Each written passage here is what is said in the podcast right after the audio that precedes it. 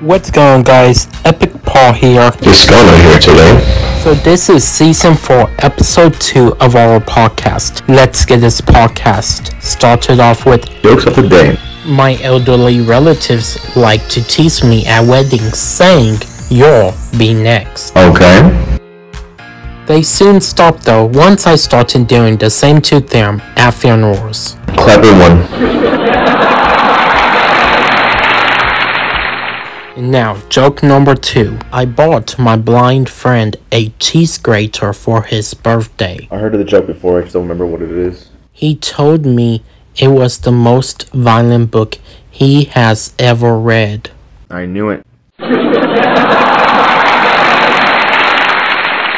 And now, joke number three. I'm sorry, and I apologize, mean the same thing, except at a funeral. That's actually true. You attempted his challenge, which you probably failed miserably. You love his humor, enjoy his content. We got to welcome this content creation machine. His name is Typical Gamer. hey man, I, I thank you for the uh, the intro there. Um, I'm super happy to be on, so thanks. Okay, so the first question we have for you is What's your first gamer tag or alias for gaming? Was it Typical Gamer, or did you have something else? That's a fun question. Um, I'm I'm pretty bad with names, so my name wasn't originally typical gamer. It was Pavonis or Pavonus, however you want to say it. Pavonis. Yeah, well, it's actually it's a mountain on Mars. People mix it up all the time. Honestly, my brother came up with the name, and he also came up with the name typical gamer. So it's like I'm not good with names. I just let him pick them. So one thing I've noticed is that Fortnite has changed or livened or drastically changed someone's life.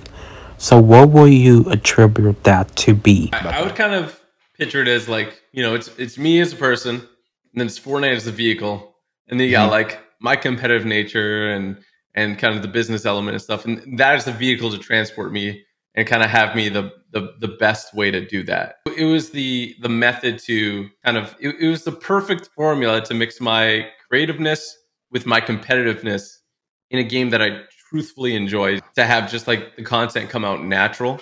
It's just something that people would enjoy, you know? So, what would you say to someone who wants to be a content creator and uses Fortnite as well? For sure. I mean, I, th- I think there's endless opportunities for it. I mean, even looking now, you know, I'm only one person and uh, there's only so much I could do, but I, I sometimes see other people and I, I look at what they're doing and how they could be doing this differently or that differently. And it's just like some little things here and there, but it's kind of like Fortnite has all those things that you could be doing, right? Creative or competitive or challenges. And I've kind of only embraced a few part of those to like the the effort that I put in, but the opportunity is there for like everyone. As Yeah. as long as I mean, you know, it's a competitive industry as well. I started streaming back in 2009, so it's a lot different now than it was then, and I'm I'm I'm thankful to be in the position that I am. But I I truthfully, wholeheartedly agree that if you dedicate yourself, put your mind to it, and um, you have a great vehicle like Fortnite, like you can definitely become a content creator through through those means. So one last thing before we go, I'd love to hear what things are you working on what things do you have coming out in the future and how we can support you. Yeah, for sure. I mean, um, a lot of it's the same old, same old, but that's not a bad thing. I stream every single day on my channel, and uh, that's always a blast when people tune in. Um, I'm, I'm constantly trying to improve things and add things to the stream to make it not only unique, but also more fun for people watching too. Um, been diving into creating a kind of uh, a really strong community through like di- our Discord and um, kind of just making it that you don't have to be a passive viewer if you don't want to. Like you can be engaged in the community and, and there's not only benefits of finding friendships like I mentioned beforehand, but like, you know, we have giveaways and even a chance to be in the content. So uh, yeah, that's that's the big thing right now, making sure that we uh, just just have the right parameters to continue building this incredible community. Well, thank you, Typical, for coming out for this podcast, and it was and it was really nice uh, talking to you.